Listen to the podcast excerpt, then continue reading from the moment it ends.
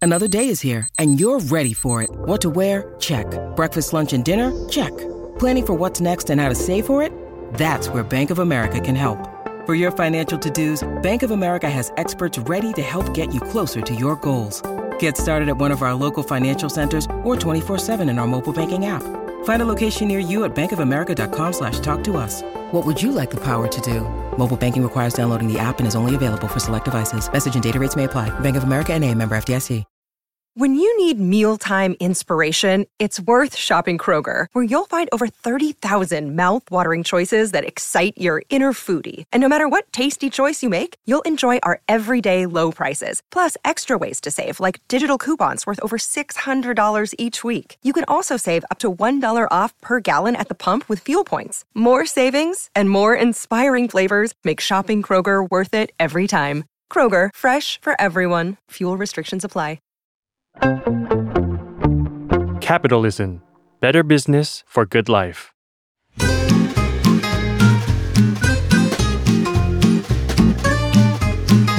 Day One Podcast กับย้อยนภศรศิวิลาศ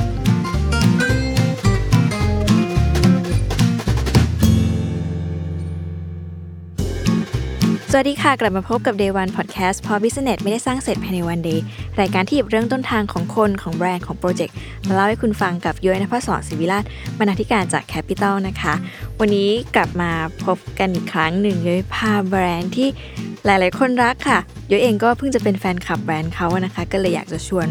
มาให้ทุกคนรู้จัก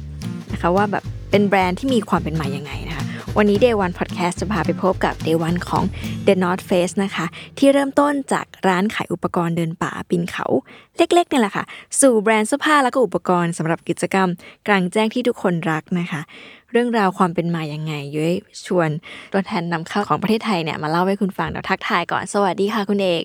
ครับ สวัสดีครับ อยากให้คุณเอกแนะนำตัวนิดนึง รับ ค่ะ ผมครับอ่าชื่ออัธพลนิติวรคุณาพันธ์นะครับ เป็นแบรนด์เมเนเจอร์ของ The North Face นะครับ ก็ชื่อเล่นชื่อ X นะครับผม ค่ะ แล้วก็ อ๋อยูเล็กผีกอไผ่ ครับ ค่ะ อ๋อไม่เป็นไรครับ ะ ก็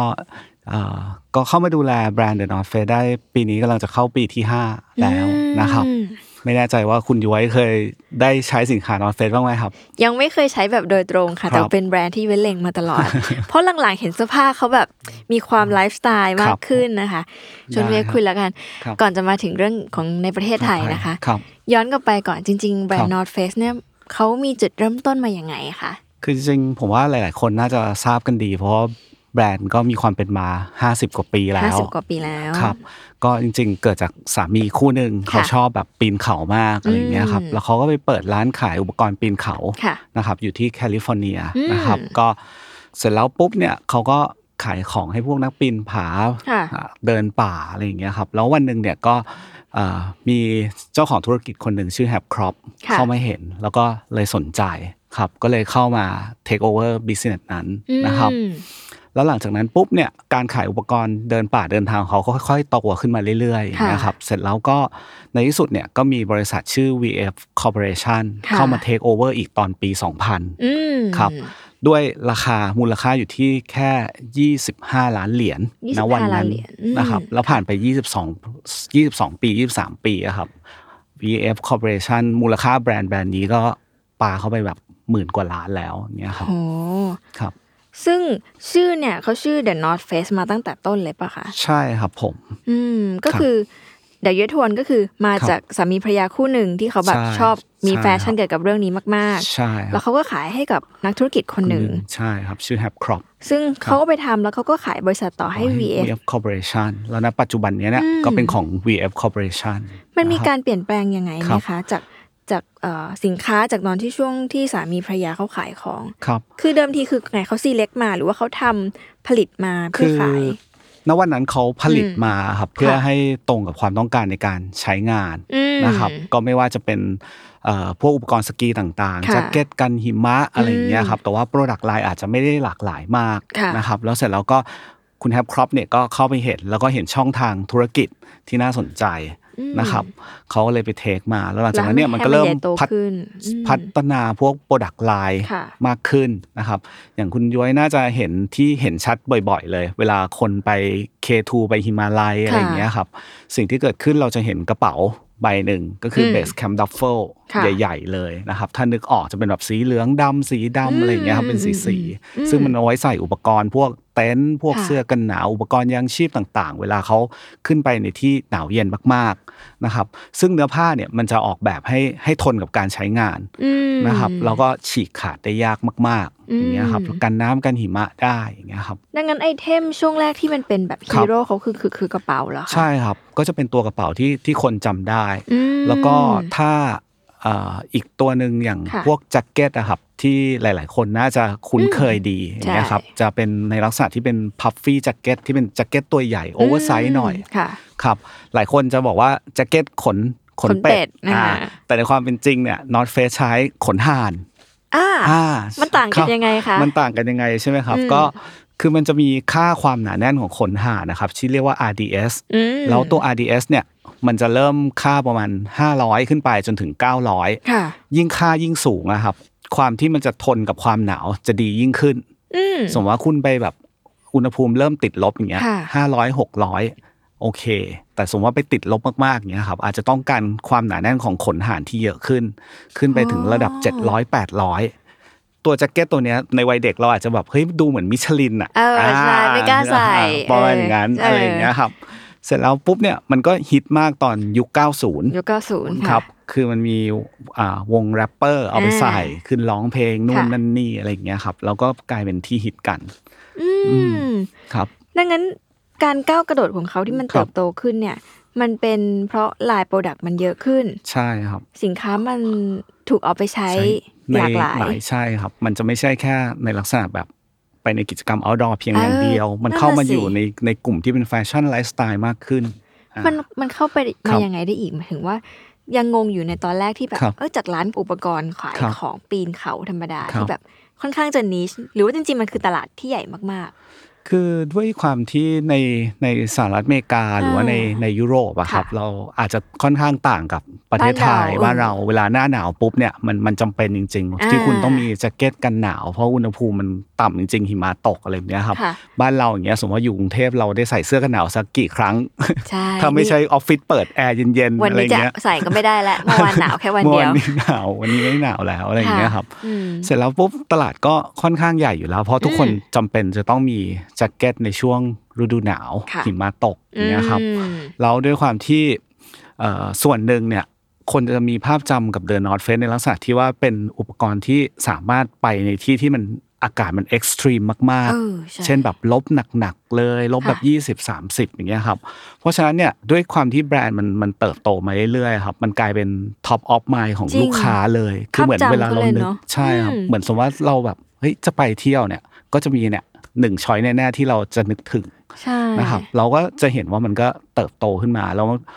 มันก็จะไม่ใช่แค่อุปกรณ์หรือเสื้อผ้ากันหนาวนะครับ ก็คุณย้อยก็จะเห็นว่าในช่วงหลังเนี่ยเขาก็เริ่มทำในลักษณะที่เป็นไลฟ์สไตล์มากขึ้น คุณสามารถแต่งตัวอย่างเงี้ยไปทำงานก็ได้ อืม อ่าหรือสินค้าบางอย่างมันสามารถไป mix and match กับการที่เราใช้ในชีวิตประจำวัน เช่นอาจจะมีกระเป๋าสะพายข้าง ค่ะ กระเป๋าเป้ อืม หรือแม้แต่รองเท้าที่มันอาจจะมีกลิ่นอายของความเป็นไฮกิ้งบ้าง ค่ะ แต่ว่าพอมัน mix and match กับชุดทำงานในปัจจุบัน ซึ่งผมเชื่อว่าในปัจจุบันเราอาจจะไม่ได้สนใจเรื่องยูนิฟอร์มที่มันเป็นเหมือนในอดีต เออ แบบผูกเนค ต้อง ไท ใส่ เสื้อ เหมือน เชิ้ กั ต น อะไรอย่างเงี้ย อะไรเงี้ย ครับมัน อืม มันเริ่มเปลี่ยนไป ที่น่า ครับ สนใจมีสองประเด็นก็คือ ครับ ไอความเป็นอุปกรณ์เหล่าเนี้ยที่ดี ครับ มันเป็นยังไง คือเหมือนกับว่ามันถึงจะได้ใจเป็นท็อปออฟม d ของคนที่ทำกิจกรรม ครับ ก็ อืม อธิบายเบื้องต้นก่อนนะครับ ผมว่าตอนผมเข้ามาทำงานแรกๆอะครับ ค่ะ ผมก็แบบงง เออ ผมก็แบบตั้งคำถาม เลย เฮ้ย ปีปีหนึ่งเราจะซื้อแจ็คเก็ตราคาหมื่นกว่าบาท ค่ะ มากน้อยแค่ไหนใน เออ ประเทศไทยอะไรแบบเนี้ยตอนแรก ใช่ แบบ เออจะไหวเหรออะไรแบบเนี้ย เอออ่ ่ะเสร็จแล้วพอเข้ามาทำจริงๆก็ เออ จริง ๆ คนไทยอ่ะชอบเที่ยวชอบท่องเที่ยวมากอะครับ ค่ะ แล้วปีปีหนึ่งเนี่ยเสื้อกันหนาวเนี่ยที่คนไทยซื้อเนี่ย ค่อนข้างเยอะเลย เยอะกว่าที่เราเราเคยรู้สึกตอนแรกอะไรแบบเนี้ยครับ อืม เพราะว่าตอนแรกเราก็เมื่อช่วงปี 2018 ที่เข้ามาทำงานแรกๆอะครับ ค่ะ เราก็รู้สึกว่าเฮ้ยหน้าร้านก่อนเข้าไปทำงานเราก็ไปดูร้านเขาก่อนว่าเป็นไง ตอนนั้นมันจะฮิตแสงเหนืออ อ่า อ่า ใช่ใช่ มันชิดแสงเหนือ ตอนสัมภาษณ์งานผมก็บอกเขาว่าผมรู้สึกว่า เฮ้ยอันนี้ผมไม่รู้จริง ๆ ผมรู้สึกว่าหลาย ๆ อย่างมันดูห่างไกลกับคนไทย อืม สมมติว่าผมเป็นปกติผมก็แบบเฮ้ยแสงเหนือผมจะไปสักกี่ครั้งกันอะไรเลย อ่า พอเข้ามาจริง ๆ โอ้ มีกลุ่มลูกค้า แล้วพอถึงช่วงซีซั่นขายดีมาก ขายดีจนแบบเราแบบ อืม เสร็จแล้วปุ๊บเนี่ย ผมก็รู้สึกว่าลูกค้าจะมีความรู้สึกว่าแจ็คเก็ตตัวเดียวเที่ยวทั่วโลก รู้สึกเหมือนกันไหมครับ สมมติถ้าไม่ไม่ ใช่ ไม่ ใช่ ไม่รู้เลยแบบ จะรู้สึกว่าใส่ตัวเดียวปุ๊บ ไม่ว่าอากาศแบบไหน คุณใส่ได้ตลอดวัน อืม อะไรแบบเนี้ยครับ แต่ในความเป็นจริงเนี่ย เวลาแต่งตัวครับ ค่ะ มันจะเรียกว่า layering system อืม layering system ก็คือการที่เราใส่เสื้อผ้าครับ เป็นชั้น อืม อ่ะชั้นแรกก็คือในลักษณะที่เป็น base layer หรือทุกคนน่าจะเรียกกันติดปากก็คือลองจอน อืม อ่ะคุณก็ต้องมีชั้นในสุด ค่ะ ถัดมาก็จะเป็น mid layer อืม ซึ่ง mid layer ก็จะเป็นตัวที่เป็นเสื้อกันหนาว ไม่ว่าจะเป็นตัวดาวแจ็คเก็ตที่เป็นขนห่าน อืม นะครับ หรือตัวที่เป็นผ้าฟรีดที่เป็น ค่ะ ขนขนปุยปุย ขนๆ นิดนึงเนี่ยครับ อันนั้นก็คือ mid layer อืม เสร็จแล้วปุ๊บ สมมติว่าถ้าคุณไปในสถานที่ที่มีฝนตก ค่ะ หรือหิมะตกหนัก อ่า ๆ ก็จะมีตัวชั้นสุดท้ายก็คือเรียกว่าเชลนะครับ ก็จะเป็นตัวเชลเลเยอร์ก็คือจะใช้กันฝนกันหิมะ ค่ะ ดังนั้นเนี่ยเราก็จะแต่งตัวในลักษณะเป็นเลเยอร์ เพราะอะไรเพราะว่าสมมติว่าเราออกไป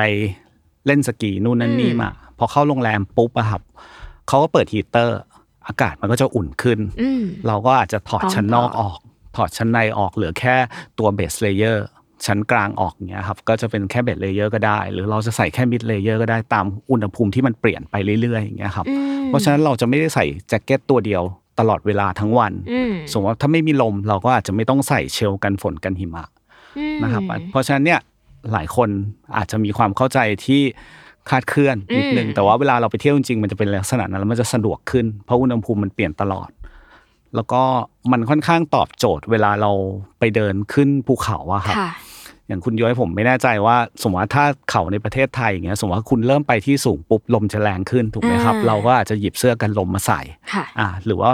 ระหว่างวันมีฝนตกเราหยิบเสื้อกันฝนมาใส่ เหมือนกันครับเวลาไปต่างประเทศแล้วหิมะบางทีมันตกบ้างไม่ตกบ้าง อืม เราหยิบขึ้นมาใส่บ้าง ไม่ใส่บ้าง เพื่อควบคุมอุณหภูมิในร่างกาย อืม ครับ ดังนั้นมันมี เป็นลัโปรกษณะดักที่ตอบโจทย์ในแต่ละการใช้งานของมันอยู่ ใช่ครับ ซึ่งมันเลยไม่ได้เป็นแค่เสื้อกันหนาว หรือเป็นแค่แจ็คเก็ตกันหนาวเท่านั้น ใช่ครับ ความดีงามของมันคืออะไรอีกอะคะ ความดีงามของมันก็คือ เออ ว่า ผมว่าหลาย ๆ คนที่เข้าไปในร้านนะครับ อืม อย่างก่อนที่ผมจะมาทำงาน ผมก็จะรู้สึกว่าเฮ้ยเข้าไปปุ๊บทำไมราคาแจ็คเก็ตบางตัวถึงเป็นหมื่น อ่า อ่าเสร็จแล้วในวันที่ผมได้ไปเซลล์มิทติ้งเพื่อจะไปเลือกสินค้าครับ อืม เขาก็จะพาเราไปที่สกีรีสอร์ท ค่ะ แล้วก็ให้ได้ได้ลองสินค้าจริง อืม ๆ แล้วหลังจากวันนั้นอะแค่แค่วันเดียว แล้วเขาให้ลองเล่นสกีลองใส่แจ็คเก็ตอะไรแบบเนี้ยครับ เราก็เลยเข้าใจแล้วว่ามันเกิดอะไรขึ้น อืม ว่าทำไมอ่าราคาถึงสูง แต่ว่า อืม ผมไม่อยากให้มองว่าเป็นราคาสูงดีกว่าอยากให้มองว่าราคาที่คุณจ่ายไป คุณได้ฟังก์ชัน อืม ได้คัตติ้งที่ดี แล้วก็เนื้อผ้าคุณภาพเทคโนโลยีมันจะตอบโจทย์กับสถานการณ์นั้นจริง อืม ๆ ครับ เสร็จแล้วปุ๊บเนี่ยหลาย ๆ คนอาจจะรู้สึกว่าใส่แล้วมันจะร้อนไหมระบายอากาศไหม สิ่งที่เกิดขึ้นในเนื้อผ้าของนอนเฟสนะครับ ช่วงที่เขาเริ่มอ่าปรับปรุงเทคโนโลยีต่างๆ ระหว่างทางนะครับ สิ่งที่เกิดขึ้นคือ มันก็จะมีกันหิมะได้ แต่ก็จะระบายความร้อนออกจากร่างกายได้เร็วอย่างเงี้ยครับมันก็จะลดกลิ่นอับ อืม อืมมันก็จะมีเทคโนโลยีเล็ก ๆ น้อยๆที่เอ่อบางคนอาจจะแบบไม่รู้ตอนใส่อะ อืม ตอนใส่คุณถึงจะรู้ว่า เฮ้ยมันดียังไง อย่างเงี้ยครับ อืม หลายๆคนอาจจะบอกว่าเฮ้ยฉันซื้อเสื้อกันหนาวทั่วไป 2,500 บาท 3,000 ก็พอ ก็พอ แต่ว่าพอไปเจออากาศที่มันหนาวจริง ๆ ครับ มันมันมันจะเห็นได้ชัดมาก ๆ ครับ โหเพราะมันไม่ใช่แค่ทำให้อุ่น ใช่ครับ แต่มันมีกลไกอะไรบางอย่าง ในเนื้อผ้าครับ สงสัยขอย้อน คกรัลั บ บไปนิดนึง จริงๆมันต้องเรียกว่า North Face หรือ The North Face The North Face ครับ มันมีที่มาของชื่อไหมคะ เอ่อมีที่มาครับก็ถ้าคุณย้อยเห็นโลโก้ครับ มันจะมีลักษณะคล้ายๆ เป็น โค้งๆ เป็นโดม อ่า อ่าเขาจะเรียก half dome ค่ะ ครับซึ่งโลโก้เนี้ยเนี่ยถูกออกแบบมาจากตัวอ่าเทือกเขาหนึ่งที่เขาเรียกว่า half dome ในโยเซมิตนะครับในอุทยานแห่งชาติโยเซมิตที่สหรัฐอเมริกา อืม ครับมันจะมีลักษณะเป็นโค้งๆอย่างเงี้ยครับ แล้วทำไมต้องเป็น ครับ เขานี้ทำ คื ไม อ ไม่เป็นเขาอื่น คือด้วยความที่ มันจะมี อืม ศัพท์ที่เรียกว่า North Face นะครับ ค่ะ เพื่อเรียกสถานที่ที่นี้ อ่า ว่าแบบอยู่ทางด้านเหนืออากาศมันจะเย็นกว่าปกติ อ่า อ่าแล้วเสร็จแล้วเขาเขาเลยใช้คำเนี้ยมา แล้วก็เอาไอ้ตัวตัวอ่า โลโก้ ตัวฮาร์โดมเนี่ย เออ มาใส่ เพราะมันเป็นส่วนหนึ่งของโยเซมิตที่มีอากาศหนาวเย็น อืม ครับ มันมีช่วงยากๆของแบรนด์ ครับ อันนี้เราเราเล่าเรื่องต่างประเทศไปก่อนเนอะแล้วค่อย รับ มาเล่าใน ช่ ของไทย ครับ เพราะว่าฟังดูมันก็ดูมีความสำเร็จตลอดเลยเลยค่ะ ครับ มันมีวิกฤตในช่วงของแบรนด์ไหม ครับ เพราะว่ามันหรือมันขายดีมาตลอดจริงๆ เป็นแบรน ครั ด์ บ ที่ไม่ค่อยมีปัญหา คือจริงๆช่วงที่มีปัญหาก็ถ้าในต่างประเทศก็มี อืม อยู่ช่วงหนึ่ง ค่ะ นะครับ แล้วอ่าเขาขายลิขสิทธิ์ อ่า คุณย้อยจะเห็นที่ญี่ปุ่นกับ อืม เกาหลีอะครับ ค่ะ คุณย้อยจะเห็นโปรดักต์ไลน์ที่มันไม่เคยมีในไทย เอออ อ่า ที่เป็นในลักษณะ purple label ค่ะ อ่า หรือถ้าไปเกาหลี คุณย้อยจะเห็นอ่า white label อ่า อ่า ประมาณอย่างนั้น แล้วก็ไม่เคยเห็นมันขายในไทยเลย อ่า แล้วก็ไม่เคยเห็นขายในยุโรปเลย ใช่ อ่า มัน มี คื ยู่ ออะ ช่วง ไร ครับ ก็คือมีอยู่ช่วงหนึ่งที่ The North Face มีปัญหา เสร็จแล้วเขาก็เลยขายลิขสิทธิ์ในการผลิตให้ อืม นะครับ ให้กับบริษัทหนึ่งในญี่ปุ่น ค่ะ นะครับ แล้วแต่ว่าเงื่อนไขก็คือว่าคุณผลิตแล้วก็จำหน่ายเฉพาะในประเทศได้เท่านั้น อือหือ คุณไม่สามารถส่งออกมาได้ ค่ะ อ่ะเสร็จแล้วเหมือนกันในเกาหลีก็เช่นเดียวกัน ก็คือคุณผลิตได้โดยใช้ลับ Label นี้ ตา นะ โลโก้ของ The North Face ได้ อ่า อ่ะแล้วก็ขายได้เฉพาะในเกาหลี คุณไม่สามารถข้ามไปในประเทศอื่น ๆ ได้ อืม อ่ะประมาณนั้นครับ ก็คือมันจะมีช่วงหนึ่งที่เขาก็ค่อนข้างมีปัญหา แล้วก็ขายตัวไลเซนส์ให้ แต่ แล้ ก็ ว จำกัดการขายในประเทศนั้น แต่ว่าโปรดักต์ก็จะเป็นโปรดักต์เหมือนกันถูกไหมคะ หรือว่า เอ่อ มันสามารถทำเป็นโปรดักต์อะไรก็ได้ ครับ แค่เอาโลโก้ที่ซื้อไลเซนส์มาไปแปะ ๆครับ ก็โปรดักที่เขาขายก็ไม่ได้มีความแตกต่างกัน อืม นะครับ เพียงแต่ว่าอาจจะมีชื่อรุ่นอาจจะต่างกันบ้าง แต่ว่า ค่ะ แมทเทียลไม่ได้ต่างกัน อืม หรือบางรุ่นเขาก็ซื้อจากทาง global ที่อเมริกา ค่ะ เราเข้าไปขายในญี่ปุ่น อ่า แล้วก็ ใช้ ที่ หลักเวล ที่ นี้ ที่เกาเกาหลีอย่างนี้ก็มีครับ เพราะว่า อ๋อ เพราะว่าบางทีจำนวนผลิตในญี่ปุ่นอย่างเดียวอาจจะไม่ได้เยอะพออย่างเงี้ยครับ อืม เขาก็จะสั่งโปรดักต์บางรายเข้าไปขายในในบ้านเขาก็มี แล้วช่วงนั้นมันมันเป็นปัญ ครั หา บ ยังไงอะคะ คือผมเข้าใจว่าน่าน่าจะเป็นในลักษณะที่เศรษฐกิจสหรัฐก็น่าจะเป็นช่วงที่ค่อนข้างมีมีปัญ ปัญ หา หาอ่า ครับ อาจจะอ่าในลักษณะที่เป็นมีภาวะเงินเฟ้อบริษัทห ค่ะ ลาย ๆ อย่างก็ทยอยปิดตัวไป อืม แล้วคนก็ไม่ได้ท่องเที่ยวอย่างเงี้ยครับ อ่า อ่า มันก็เป็นเหมือนอีกวิธีหนึ่ง วิธีหนึ่ง ให้เขา ใช่ คล่องเกิดส คล่ ภา อ พ ง คล่ คอล่อง งมากขึ้นอย่างเงี้ยครับ แล้วกับช่วงโควิดที่คน ครับ เดินทางไม่ได้ อันนี้เขา ครับ มีปัญหาอะไรไหมคะ เอ่อในช่วงโควิด เรามีปัญหา อืม นะครับมีปัญหาหมดเลยเพราะอย่างอย่างที่จีนซึ่งเป็นตลาดใหญ่ในในในเอเชียของเขา ค่ะ อะครับก็ก็ล็อกดาวน์ไป อ่าฮะ นะครับ แล้วก็หรือแม้แต่ในตลาดบ้านเราเราเที่ยวไม่ได้เลย อืม นะครับ แต่สิ่งหนึ่งที่มันเกิดขึ้นในข้อดีในช่วงวิกฤต ค่ะ นะครับ สิ่งที่มันเกิดขึ้นก็คือว่าคุณย้อยจะนึกภาพออกว่าถ้านอตเฟสต้องซื้อเสื้อกันหนาว อ่า อ่ะซึ่งก็ต้องยอมรับว่านอ t h เฟสไม่ค่อยห่วงในช่วงฤดูหนาว เพราะงั้น ค่ะ เขาขายแจ็คเก็ต ขายดีอยู่ ได้ แล้ว อ่ะ ใช่ แต่คราวนี้มันท่องเที่ยวไม่ได้ มัน อ่า การใช้มันน้อยลง แต่ ค่ะ สิ่งที่เกิดขึ้นมาก็คือว่า เขาให้ความสำคัญกับสินค้าที่เป็นสปริงซัมเมอร์ อืม อ่ะไม่ว่าจะเสื้อยืด กางเกงขาสั้น ค่ะ หรือว่าอุปกรณ์แคมปิ้งต่างๆ ซึ่งในจังหวะนั้นเองอะครับ สิ่งที่มันเกิดขึ้นก็คือว่า พอคนอยู่บ้านนานๆปุ๊บอย่างเงี้ยครับแล้วไปเที่ยวไหนไม่ได้ กระแสแคมปิ้งก็เลย กลับ กลับ มา มา อืม แล้วก็จากที่ไม่เคยเกิดขึ้นในไทย คุณยศจะเห็นว่าช่วงที่ผ่านมาโอ้โห ต้องมีเก้า อี อี้ ร้านคาเฟ่ยังมี ใช่ แคมป์กราวเต็มไปหมดอ่ะ ต้องมีทุกบ้านต้องมี อ่ะมันก็เลยกลายเป็นแบบเออมัน โอกาสเลยเน โอ อะ กาสใหม่ขึ้นมา ซึ่งปกติเขามีสินค้าเอาดองอยู่แล้วเพียงแค่ว่ามันอาจจะไม่ใช่โปรดักต์ แบบไม่ใช่ฮีโร่โปรดักต์ของ อ่า เขา ก็คือไป า ขายกระเป๋ากับแจ็คเก็ตก่อน ใช่ครับ มันก็เลยกลายเป็นจุดสิ่งนี้ขึ้นกลับมาด้วย ใช่ครับ แล้ว ว้าว อ่าก็เลยเป็นแบบกลายเป็นว่าเอออสินค้าที่เป็นสปริงซัมเมอร์เขาก็แบบดีขึ้นมา แต่โอเค อาจจะไม่ได้ดีขนาดช่วยให้ cover ยอดขายที่มันหายไป ค่ะ แต่ว่ามันก็ช่วยให้พยุงในปีนั้นแบบไม่ได้แย่ แล้วกลายว่ามันก็ไปโตในสินค้ากลุ่มนี้แทนเลย อื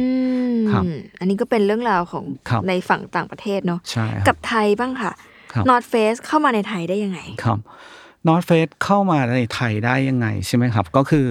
อ่าบริษัทที่ผมทำอยู่ชื่อไทย Outdoor Sport ค่ะ นะครับ ซึ่งเป็นบริษัท ฟาวเดอร์เนี่ยคือคุณชัยยุทธศรีวิกร ค่ะ นะครับ ถ้าคุ้นเคยกับนามสกุลนี้นะครับ ก็น่าจะนึกถึงอ่านายกสมาคมเทควันโดได้ อ่า อ่านั่นแหละครับก็คือพี่ชายของคุณชัยยุทธศรีวิกร ค่ะ นะครับ เสร็จแล้วเอ่อคุณชัยยุทธศรีพิกรเนี่ยท่านก็ไปเติบโตในอเมริกาตั้งแต่ อืม 9 ขวบเลย ค่ะ อย่างเงี้ยครับแล้วเสร็จแล้วก็พออายุยี่สามก็กลับมาประเทศไทย อืม ก็คือทางบ้านเนี่ยก็ให้เขาเข้าไปดูแลในกลุ่มของโรงงานที่เป็นการเมนทั้งหมด อืม อ่า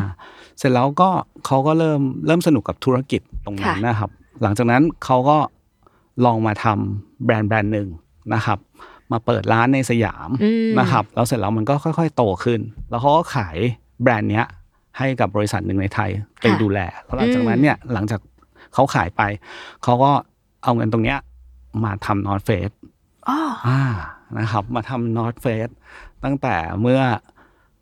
หลายสิบปีที่แล้ว มีเหตุผลไหม ครับ คะว่าทำไมถึง ครับ ขายสิ่งที่สร้างมา ครับ แล้วเอาเงินมาซื้อ ครับ North Face ที่เป็นแบรนด์จากต่างประเทศ ครับ ก็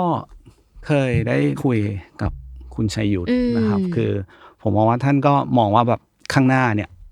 แบรนด์เนี้ยน่าจะมีโอกาสในตลาดเมืองไทย เพราะว่า อืม ณวันนั้นผมเชื่อว่าถ้าเราไม่ได้มองไปแบบข้างหน้าจริง ๆ ไม่เห็นจริง ๆ เราอาจจะรู้สึกว่าใครคนไทยจะซื้อเหรอเมื่อ 10 ปีที่แล้วอาจจะแบบ ใช่ เราจะขายแจ็คเก็ตกันหนาว ในประเทศที่ ทั้ร้องน ร้อน มาม าก กขนาดนี้ ๆ ใช่ อะไรอย่างเงี้ยครับ เออ เออแต่ท่านก็บอกว่า คือด้วยความที่ไลฟ์สไตล์คนไทย ยังชอบเดินทาง แล้วก็ อืม ชอบเที่ยว อืม อย่างเงี้ยครับ แล้วในอนาคต เชื่อว่าการท่องเที่ยวน่าจะเป็นธุรกิจหลัก ม อยู่แล้ว ไม่ว่าจะคนเดินทางมาหรือ ค่ะ แม้แต่เราเองที่ เดินทางออกไป ออกไปด้วยอย่างเงี้ยครับ นี่คือเมื่อสิบปีที่แล้ว ใช่ครับ ก็คือมองการไกลขนาดนี้ มากเลยครับ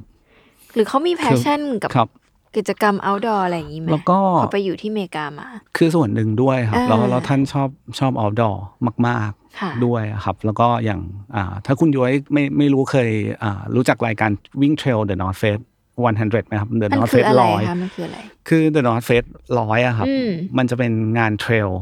นะครับ ซึ่งเป็นงานแรก ที่ ที่จัด ทั้งโลกใช่ไหม นอตเฟสร้อยจะมี ค่ะ จัดในหลาย ๆ ประเทศนะครับ อ่า แต่ว่าในประเทศไทยเนี่ยจะมีการจัดการแข่งขันวิ่งเทรลซึ่ง The North Face ร้อยเนี่ยคืองานแรกที่ทำในไทย ค่ะ แต่ก่อนเราไม่คุณย้อยจะนึกภาพพวกเอ่อกรุงเทพมาราธอนงาน อ่า วิ่งมาราธอนได้ ค่ะ นะครับ แล้วมันจะไม่มีรายการแข่งวิ่งที่เป็นออฟโรดหรือวิ่งในภูเขา อืม วิ่งในทางที่มัน cross country ค่ะ นะครับนอตเฟสก็จัดงานวิ่งแล้วเราก็จัดขึ้นมานะครับเป็นงานวิ่งเทรลแรก อืม ร้อยคืออะไรก็คือระยะวิ่ง อ่า อ่าระยะวิ่ง 100 กิโลเมตร ค่ะ ครับ โอ้โห เป็นครั้งแรก เสร็จแล้วปุ๊บ นึกภาพ 10 ปีที่แล้ว เราอาจจะรู้สึกโอ้ยทำไมมันไกลตัวจังวิ่งเทรลแล้วร้อยกิโลอะไรแบบเนี้ยครับแล้วเสร็จแล้วเนี่ยคืองานเทรลแรกนะครับ แล้วก็ท่านก็ชอบกิจกรรมเหล่านี้ครับก็มีการจัดกิจกรรมเหล่านี้มาเรื่อยๆ แล้วก็ลงไปวิ่งเอง มาถึงตอนนั้นที่จัด ครับ เนี่ยคือเอาแบรนด์เข้ามาขายแล้ว แล้ ใช่ ว ไหมคะ ใช่ครับ แล้วก็จัดกิจกรรมด้วย ทำไมถึง ครั จัด บ คือเหมือนกับว่าเออหรือว่าที่จัดวิ่งเทรลได้เพราะมัน ครับ ดูเข้ากับไลฟ์สไตล์คนไทยหน่อยตรงที่ว่าเราก็วิ่งยังวิ่งได้ มันยังไม่ใช่แข่งแบบปีนภูเขาอะไรอย่างเงี้ย ครับ คือด้วยณเมื่อหลาย ๆ ปีที่แล้วอะครับ อืม การวิ่งเทรลเนี่ยมันฮิตในต่างประเทศมาก ค่ะ นะครับ แต่ว่าในประเทศไทยเนี่ยผมเข้าใจว่าเพิ่งเริ่มมาฮิตเมื่อประมาณ4ีหปีที่ผ่านมา อ่าน นะครับ หลังจากงาน วิ่ วิ่ ง ง มาราธถน อน นมันมีเย เอ อะ อ มากจนแบบคนก็เริ่มมาจัดงานเทรลมากขึ้นอะไร ค่ะ อย่างเงี้ยครับ คือในอดีตเนี่ยทางเมืองนอกเนี่ยเขาก็จะมีจัดอยู่แล้ว อืม แล้วด้วยความที่เราเป็นดิส t r ิบิวเตอร์อย่างเงี้ย ค่ะ ครับ เราก็ต้องทำมาร์เก็ตติ้งในลักษณะเป็นไปตามดิเรกชันของเขาด้วย อืม ส่วนหนึ่ง ค่ะ แต่ส่วนหนึ่งก็คือแบบ คือเป็นการจัดงานวิ่งที่แบบเราไม่ได้กำไรเลยจริง อืม ๆ เพราะว่าอะไรเพราะว่าหลายครั้งเนี่ย อันนี้ผมเล่าอ่าในส่วนของงานวิ่งนิดนึง ค่ะ งานวิ่งถนนนะครับ ส่วนใหญ่หรือว่างานวิ่งเทรลในไทยอะครับ ค่ะ เขาจะได้ส่วนต่างกำไรค่อนข้างพอสมควรจาก อ่า จากเสื้อที่เขาผลิตเอง ค่ะ เพราะต้นทุนเสื้อแข่งกีฬาจะไม่ได้ ไม่ สูง เท่าไห มา ร่ กอ่า อืม แต่ว่าเวลาเราจัดนอตเฟสร้อยที่ไรเนี่ย ค่ะ สิ่งที่มันเกิดขึ้นคือไม่เคยกำไรเลย เพราะว่าเขาไม่ให้ทำเสื้อในประเทศ ่า อ่ะคุณ หูย ต้อง ไม่ สั่งจากต่างประเทศ เพราะฉะนั้นแค่คุณสมัครนอตเฟสร้อยอะ ได้เสื้อใช่ไหม ได้เสื้อฟรีแล้วค่าสมัครมัน cover ค่าเสื้อแล้วอะครับ คุ้มกับค่าเสื้อแล้วเพราะเสื้อเรานำเข้าเราทำเองไม่ได้ เออ สมมติว่าเสื้องานวิ่งอื่น คุณสั่งในประเทศ 50-70ถึง70 บาท อ่า North Face ถูก คูณ 4 คูณ 5 ขึ้นไปอย่างเงี้ยครับ ๆอืม ค่าเสื้อก็เยอะละ อ๋อ แล้วเราก็ได้เนื้อผ้า คุณตี้เดียวค ที่ รับ ดีเลย กับที่ขายหน้าร้าน โอ้แต่ ซึ่ง ว่าเป็นกำไรให้กับคนที่มาวิ่งจริง ใช่ นะ ครับ หลายคนไม่รู้ เออ แต่ว่านั่นแหละครับ เราก็ต้องทำอย่างนั้น ต้อง ใน ยอ ทุ ม ก จั ค ด รั้งใช่ครับ อืมอะไรคือเหตุผลที่ ครับ เขาต้องลุกมาจัดกิจ ครับ กรรมแบบนี้ทั้งที่ ครับ เขาขายรองเท้าด้วยใช่ไหมหรือขายทุกอย่าง คือ คือแบรนด์จะได้อะไรกลับมาเออ เขามีโปรดักที่เป็นรองเท้าเทรลเสื้อผ้า อ่า วิ่งเทรลด้วย ค่ะ นะครับ แล้วก็ณช่วงหลาย ๆ 10 ปีที่ผ่านมาครับ อืม ก็เขาเข้าไปเป็นเมนสปอนเซอร์ให้กับ UTMB ค่ะ ซึ่งก็คือ Ultra Trail du Mont Blanc อืม ซึ่งถ้าเทียบเรามันก็เหมือนเป็นโอลิมปิกของงานวิ่งเทรลอย่างนี้ย ค่ะ ครับเขาก็พยายามจัดงานเพื่อให้มันเกิดกระแส ให้ อืม ให้เอ่อเกิดการใช้งานสินค้าของเขาด้วยนะครับ รวมถึงเขาก็มีนักกีฬาระดับโลกลงแข่งแล้วก็ใส่เสื้อผ้าอย่างเงี้ยนะครับ อืม เหมือนเวลาเราเห็นงานวิ่งถนน เราก็จะนึกถึงคลิปโชเก้ อ่า แล้วก็ไปซื้อรองเท้าในลักษณะเดียวกันกับของ ค่ะ เขาอะไรอย่างเงี้ยครับไม่ อ๋อ ไม่ไม่ต่างกันเทรลก็มีลักษณะแบบนั้นเหมือนกัน ก็จะได้แบรนดิ้งอะไรไป ใช่ครับ พอพูดถึงการแข่งขันนี่ ได้ไอเดียอย่างหนึ่งน่าจะจัดให้ใส่เสื้อแจ็คเก็ตในออฟฟิศเหมือนกันนะคะ ครับ ว่าใครนั่งได้นานที่สุดอะไรอย่างเงี้ ย น่าสนใจฮะ น่าสน ชอบ ใจ ไอ ไหม ชอบไอเดีย เอาไอเดียนี้ นี้ ไป ฮะ ทำเลยเพื่อเดี๋ยวสมัคร ชอบ ด้วย ไอเดียเนี่ย ว่าแบบ ครับ ให้แบบแข่งจัดฮอลเลย หรือว่าแบบในออฟฟิศ ครับ ไหนก็ได้แล้วแบบ ครับ ท้าออฟฟิศไหนเย็นอะไรเงี้ย ครับ น่าสนใจน่าสนุก ดังนั้นแปลว่าอ่ะถ้าเกิดว่าเวลาทำการตลาดในไทยอ่ะเขาเขาให้โจทย์เรากว้างแค่ไหน หรือว่าจริง ๆ เรา ครั ทำ บ อะไรได้ไม่ได้บ้างเวลาเราเป็นดิสติบิวเตอร์ ครับ ก็จริงๆแล้วในในแต่ละซีซั่นนะครับ อืม เขาก็จะมีเอ่อดิเรกชันมา ค่ะ ให้อยู่แล้ว หรืออ ม ตัวแพลนของ g o b r o มาอยู่แล้ว ว่าเรา อืม ต้องเล่าเกี่ยวกับอะไรเป็นหลัก อืม ครับแต่หลังจากนั้นปุ๊บเราก็มาปรับใช้ได้ อืม ตามที่เหมาะสม ค่ะ นะครับ แต่ทั้งนี้เนี่ยเราอาจจะต้องส่งไปให้เขาตรวจสอบนิดนึง อืม ว่ามันตรงตามแนวความคิดหรือดิเรกชันของเขาไหมใน อืม ในแต่ละครั้งอย่างเงี้ยครับ อืม แต่ว่าโดยส่วนใหญ่เนี่ยภาพถ่ายเขาก็มีส่งมาให้ หรือเราจะทำโฟโต้ชูตเพิ่มเติมเองก็สามารถทำได้นะครับ หรือปัจจุบันเชื่อว่าทุกแบรนด์ก็ทำเหมือนกันก็คือการที่เราส่งสินค้าให้กับอินฟลูเอนเซอร์ KOL KOL ต่างๆ อะไรอย่างเงี้ยครับ อืม ไปให้เห็นการใช้งานต่างๆเงี้ยครับ อืม คือถ้าโปรไฟล์ของ KOL หรืออินฟลูเอนเซอร์นั้น อืม ๆ มีลักษณะไป ตรงกั กั บบ แบรนด์ได้ แบรนด์ อ่าทางเมืองนอกอนุญาตเราก็สามารถทำตรงนั้นได้ อ่า อ่า สนใจ ครับ เลยพอถามอย่างนี้พอได้ ครับ ข้อมูลนี้ก็สนใจ ครับ ต้องอินเป็นอินฟลูเอนเซอร์แบบไหน ถึงจะเข้าตานอตเฟส ครับ อันนี้ถาม คุณยุ้ย เผื่อคุณย้อยมีเพจท่องเที่ยวเหรอ่ะครับ ไม่ใช่อะไรไม่เห็นลองเสื้อเดี๋ยวจะได้ผันตัวมาเป็นแบบว่าอินฟลูเอนเซอร์สายท่องเที่ยวบ้าง ครับ ก็ มีวิธีไหมคุณเอกเขามองหาแบบ คื ไหน อในช่วงสองปีที่ผ่านมา อ่า เขาบอกว่าโอเคไลฟ์สไตล์เป็นส่วนหนึ่ง ค่ะ แต่สิ่งหนึ่งที่เขายังคงคอนเซปต์หรือคงความเป็นตัวตนของเขา อืม ก็คือว่าเขาอยากเห็นการใช้งานในสถานการณ์ที่มันจริงจัง อ่า เพราะว่าหลายครั้งเนี่ยหลาย ๆ ประเทศนะครับ ตอนส่งไปให้เขาช่วงโควิด ก็จะ ค่ะ เป็นในลักษณะเป็นแกรมปิ้ง อ่า อ่าจะไม่ใช่แบบแคมปิ้งจริง ๆ อ่าใช่ใช่ จะเป็นลักษณะแบบ Mock up ม็ mock อกอั up พ เนี่ย หน่อย เอออ่ อ่าเป็นโรงแรมดูลักษณะอย่างนั้นอ่ะ อ่า ไม่ได้ ใช่ เตรียมของไม่ได้เตรียมอะไรไป แต่เขาก็ย้ำบอกว่า อยากให้มันเห็นการใช้งานจริง จริงๆ เราไปอยู่ในสภาพอากาศที่อ่ะมันเกิดขึ้นจริง แล้วก็ให้เห็นการใช้งานของในความสมบุกสมบันของมัน เพราะฉะนั้นเนี่ยถ้าจะเลือกณวันนี้เราก็ยังมองหาคนที่ไปในสถานที่ที่ยากลำบากด้วยส่วนหนึ่ง อ่า อ่า หรืออะไรที่มันแปลกใหม่เหมือนกับมอตโต้ของ The North Face นะครับ ที่เขาบอกว่าเอ่อ never stop exploring อืม อ่าก็คือเชิญชวนให้คุณเนี่ยออกไปค้นหาสิ่งใหม่ ไปในสถานที่ที่คุณไม่เคยไปมาก่อน อืม ครับ น่าสนใจ ครับ อุ๊ยต้องหาโจทย์ท้าทายให้ ฮะ ตัวเองแล้วค่ะ แต่ทั้ง ลา นี้ ออกจากงาน ต้องใส่นอตเฟสออกไปท้า ทายเจอความหนาวของความโจรอะไรอย่างเงี้ยไหมคะ ไม่ได้ ครับ ได้ไหม ก็ต้องประมาณนั้น ใช่ครับ แต่ทั้งนี้ทั้งนั้นเนี่ย อืม เราเราก็ยังมองหาอ่าอินฟลูเอนเซอร์ที่เป็น อืม ลักษณะแฟชั่นและไลฟ์สไตล์ด้วย อ่า อ่า ยื คุณ ด ย้อย ตัว อาจจะ ยืด เข้า ตัวเลย เข้าเข้ากลุ่มนี้ได้ อ่า อ่า เพราะว่าในช่วงอ่า ค่ะ ปีที่ผ่านมาจนถึงปีเนี้ ค่ะ คอลเลกชันหนึ่งผมเชื่อว่าคุณยุ้ยน่าจะเห็นอยู่แล้ว ก็คือ The North Face X Gucci อู้ชอบมาก ผมก็ชอบฮะ ไปยืน แต่ได้แต่มอง น่าจะมองจริงค่ะ นั่นแหละครับ อืม เพราะเขาก็ยังยังยังมีส่วนที่เป็นไลฟ์สไตล์ด้วยอย่างเงี้ยครับ อืม เพราะว่าเขาก็ยังมองว่าก็ยังมีกลุ่มลูกค้าอื่น ๆ ที่ สามารถอาจจะพัฒนาจากไลฟ์สไตล์ไปสู่การเน้นในลักษณะที่เป็นเพอร์ฟอร์มนก็สามารถเกิดขึ้นได้ อืม หรือคนที่ใช้อุปกรณ์ที่จริงจัง ค่ะ ก็อาจจะไปมองหาสินค้าไลฟ์สไตล์ก็ได้ ม เพราะลูกค้าเหมือนเปลี่ยน มัน ทุกวันนะครับ cross กัน มัน เนอะ ครอสกันไปกัน ใช่ กันมาอย่างเงี้ยครับเหมือนแม้แต่ตัวเราบางวันแบบอยากอยากทานข้าวแบบนี้อยากกิเออกนะเพราวันหนึงอยากกินก๋วยเตี๋ยวอย่างเงี้ยครับ ใช่ มันจะไม่ได้แบบตายตัวตลอดไปอย่างเงี้ยครับเราเห็ ซึ่ น ง ความเปลี่ยนผ่าน ซึ่งตอนนั้นที่เปิดตัว ครับ คือแบบฮือฮาเหมือนกันนะ ใช่ครับ แบบว่า ฮือฮา ได้เห็นเต็นท์นอตเฟส ครับ แบบลาย ครับ กุชชี่อ่ะ อ่าใช่ครับ ฮือฮามาก ครับ มันตอบกลับมาที่แบรนด์มากน้อยแค่ไหน ผมมองว่าด้วยสถานการณ์ช่วงนั้นนะครับ อืม ก็มันค่อนข้างคาบเกี่ยวช่วงโควิด ค่ะ กำลังจะหายละกำลังจะค่อยๆ ทุเลาลงละ เริ่มเดินทางได้ ค่ะ นะครับ ผมว่าแบรนด์ก็พยายามมองหาอะไรที่มันมันแปลกใหม่ อืม เราหา surprise คนหน่อย ใช่ครับ แล้วก็หากลุ่มลูกค้าใหม่ ค่ะ แล้วก็ส่วนหนึ่งมันก็ช่วยให้เอ่อสินค้าที่เป็นไลฟ์สไตล์ของ North Face ถึงแม้ อืม จะไม่ได้ทำกับกุชชี่ ค่ะ ก็มี perception ไปอีกในลักษณะหนึ่ง อืม ลูกค้า เฮ้ย ฉันซื้อกุชชี่ไม่ได้ แต่สามารถซื้อ ซื้อ North Face เฟซ ได้ ปกติได้อย่างนี้ก็มี อ่ามั มันก็ช่วย ก็เป็นโอกาส ใช่ เนอะ ครับก็เป็นโอกาส เพราะเหมือนก็ทำให้คนเข้ามา engage กับแบรนด์รู้จัก งๆ แบรนด์มาก จงๆ ขึ้นอะไรอย่าง นนี้ เงี้ยครับ จริง ๆ เลย ครับ อยากได้เลยอะเอาจริงๆ ครับ แต่ซื้อไม่ได้ก็คือซื้อนอตเฟสธรรมดาก่อน ครับ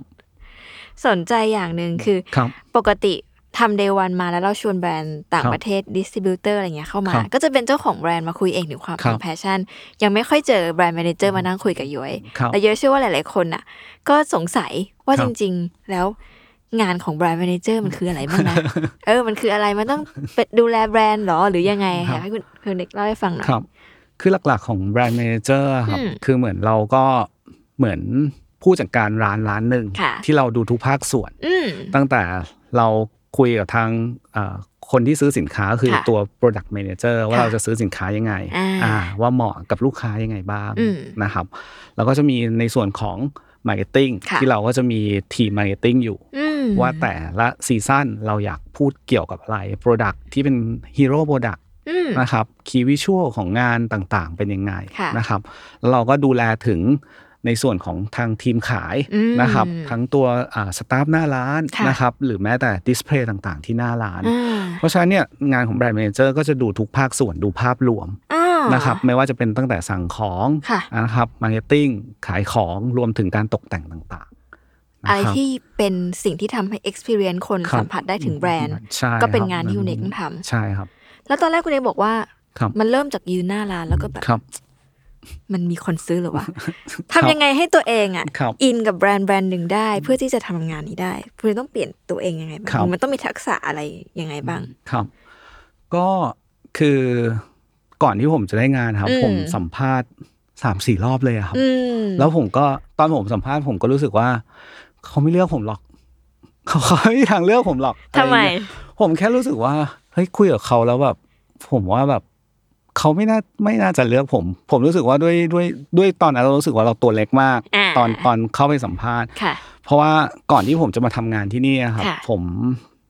ผมทำงานที่ร้าน running concept store ร้านหนึ่ง อ่า อ่า น่าจะรู้จักกันดี อืม ผมไม่แน่ใจรู้อ่า คุณยุ้ยน่าจะเห็นร้านที่ชื่ออาริ อ่า อ่า ผมทำร้านนั้นมาก่อน ค่ะ นะครับ แล้วสิ่งที่มันเกิดขึ้นเนี่ย เราก็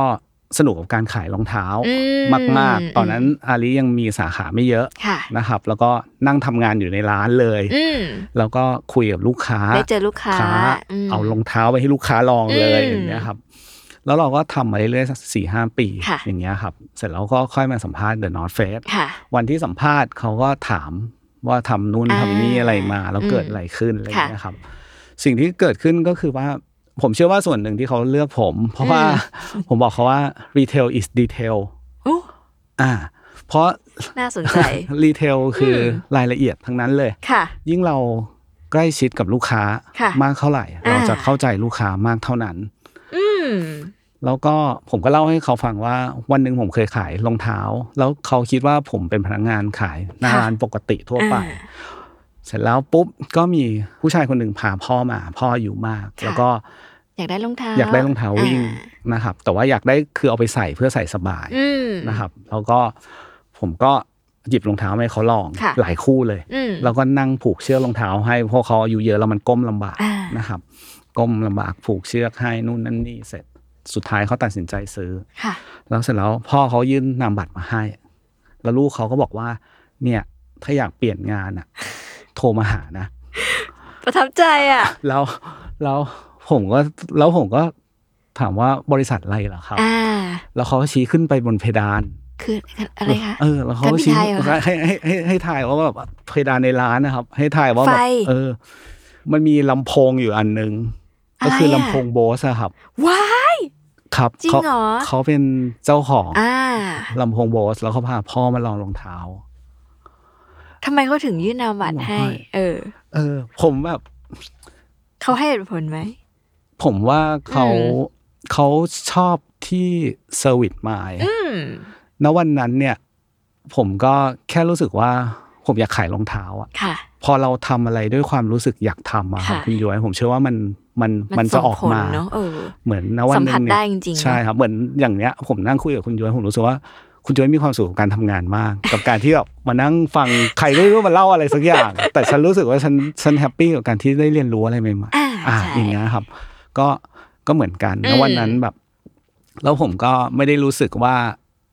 ณตอนนั้นผมทำเป็นแบบเมเจอร์ร้านดูมาร์เก็ตติ้งของอาริอะไรอย่างเงี้ยครับ อ่า ผมไม่ไม่ไม่ได้สนใจเลย ค่ะ แล้วก็ผมขอท้าความไปนิดนึง ผ เอ ม อ ผมเรียนจบหลากหลายมาก เรียนอะไรมา ผมจบอ่านิติศาสตร์ธรรมศาสตร์ ถามจริง ครับ แล้วเสร็จแล้ว ผมก็ไปเรียนวิศวะ เฮ้ย มอเกษตร ผมจบปริญญาตรีสองใบ ค่ะ แล้วก็จบ MBA ธรรมศาสตร์ ค่ะ ครับ ประมาณนี้ครับ เดี๋ยว นะ แล้ว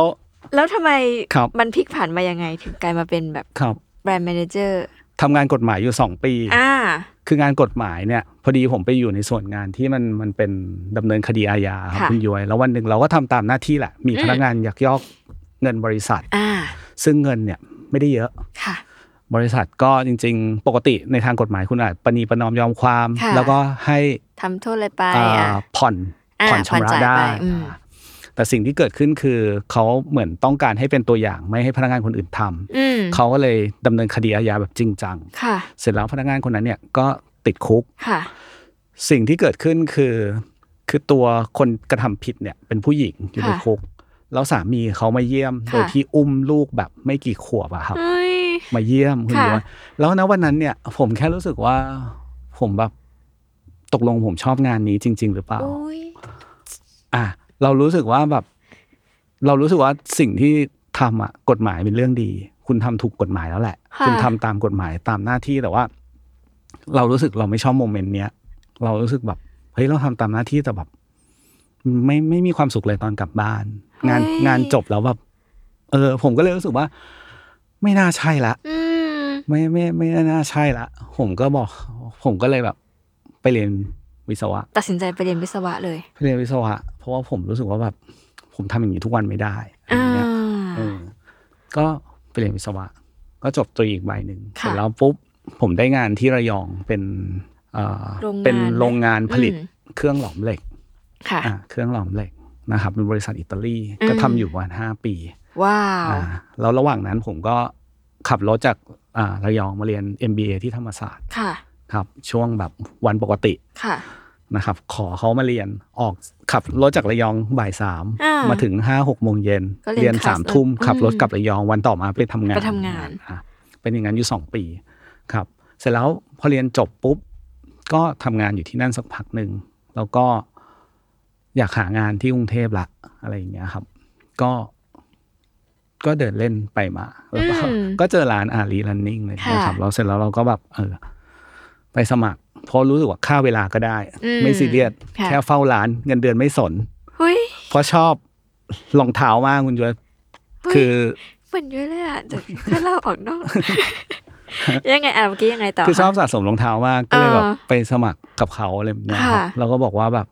เออ ก็ เท่าไหร่ก็ได้ อ่ะว่ามาเถอะ ไม่เป็นไร อ่า เนี่ยแล้วเขาก็มานั่งดูโปรไฟล์เขาบอกเออเขาจ่ายอย่างนั้นไม่ได้ เพราะฉะนั้นแบบ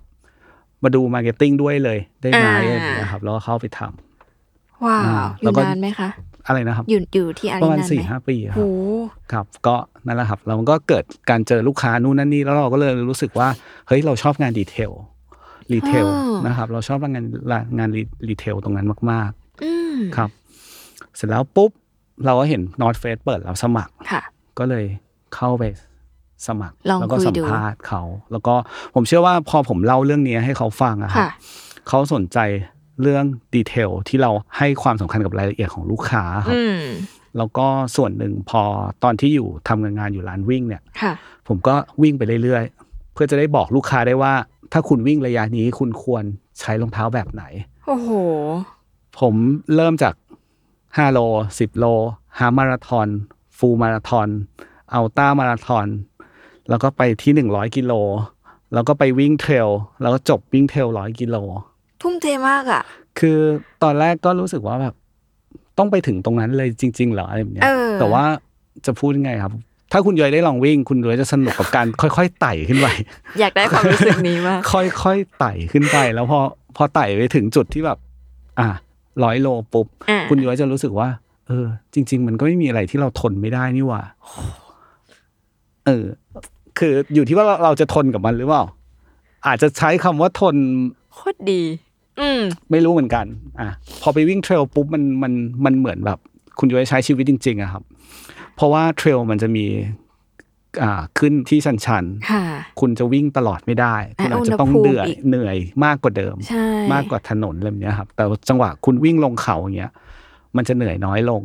ชีวิตมันก็จะเป็นอย่างนั้นครับ มันจะขึ้นลงขึ้นลง เราเจอลำบากบ้างเจอสุขบ้างอะไรอย่างเงี้ยครับ แล้วเสร็จแล้วเราไปถึงเส้นชัยแล้วพอเราย้อนมองกลับมาเราก็รู้สึกว่าเฮ้ยเราก็ผ่านมันได้นี่ โห ครับ ก็ประมาณนั้น พอตอบเข้าไปแบบนี้ ครับ เขาก็เลยสนใจครับ แล้วก็ทางเจ้าของบริษัทเขาก็คุย หูเป็นยุยก็รับดูประวัติ ครับ การทำงานและอื่ ครั น บ ๆมาก ครับ แต่ว่าสิ่งหนึ่งผมรู้สึกว่าเขา ผมเชื่อว่าเขาสัมภาษณ์หลายคนแล้ว ค่ะ เชื่อว่าน่าจะมีคนที่โปรไฟล์ดีกว่า เยอะแยะมากมาย ผมเชื่อว่าอย่างนั้น โอ้ย เขา ยังไม่ น่า สู้อ่ะเดี๋ยวถ้า เขา เดี๋ยวเจอ เขา คู่ น่า แข่งแบบนี้ ไม่สู้ เขาน่าจะเลือกได้ เพียงแต่ว่าผมว่าเขาก็คงมองหาคนที่ไม่ได้ทำงานมาในลักษณะเป็นแต่ผู้บริหารอย่าง อ่า เดียวอะครับ เพราะสุดท้ายเวลารีเทลเนี่ยคุณอาจจะต้องเข้าใจว่าหน้าร้านเกิดปัญหาอะไร จริงอ่ะ ทีมเซลล์เกิดปัญหาอะไร อืม อย่างเงี้ยครับหรือว่าแม้แต่ทีม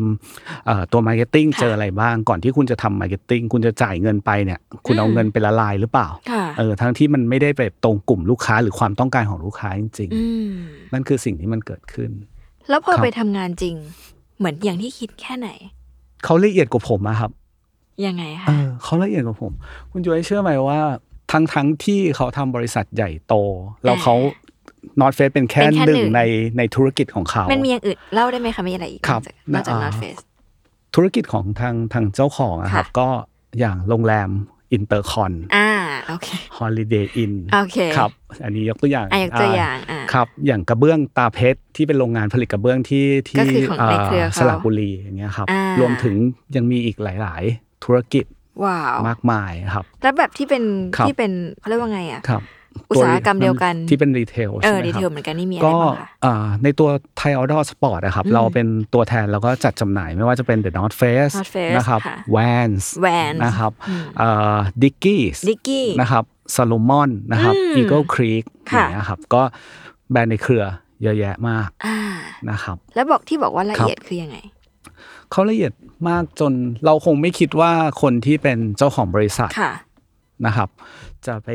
ไปเดินตรวจตลาดเสาร์อาทิตย์ อ่า เอ่อสิ่งที่เกิดขึ้นคือเขาดูตั้งแต่พนักงานแต่งตัวยังไง ชั้นวางมีฝุ่นไหม ว้าว อ่า ห้องเก็บสต็อกเรียบร้อยไหม แม้แต่ถุงเท้าที่ลูกค้าลองนะครับ เขาก็เช็คว่าคุณซักคุณเปลี่ยนไหมอะไรแบบเนี้ยครับ หรือว่าแบบคุณไม่ได้เปลี่ยนเลย ค่ะ เนี่ยครับ พื้นอย่างเงี้ยครับ เวลาเราไปตรวจร้านง่ายมากเลย คือเอารองเท้าจิกอะครับ แล้วเราจะได้ยินเสียงเอียดเอียดแสดงว่าเฮ้ยวันนี้ถูพื้น ถู ละ แล้ว อ่า อุ๊ แต่ ย ถ้าคุณไม่ถู หรือแบบรูปไปบนตัวชั้นวางของถ้ามีฝุ่น เราก็จะรู้ละ ว่าพนักงานเขาดูแลดีไหม โห ครับ ขนาดเขามีธุรกิจอะไรมากมายที่ต้องดูแล ใช่ครับ เนาะ แล้วก็ผมว่าเขาละเอียดมากเขาบอกได้อะไรอย่างเงี้ยครับ อืม แล้วก็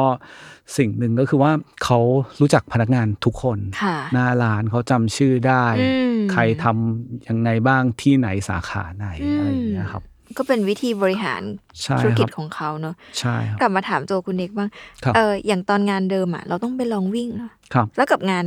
ที่ นี่ ดูแล The North Face เนี่ย ครับ คุณเอกต้องทำอะไรบ้าง ครับ ต้องไปปีนเขาจ ริงไหม ไปท้าลมหนาวหรือเปล่า ก็ด้วยความที่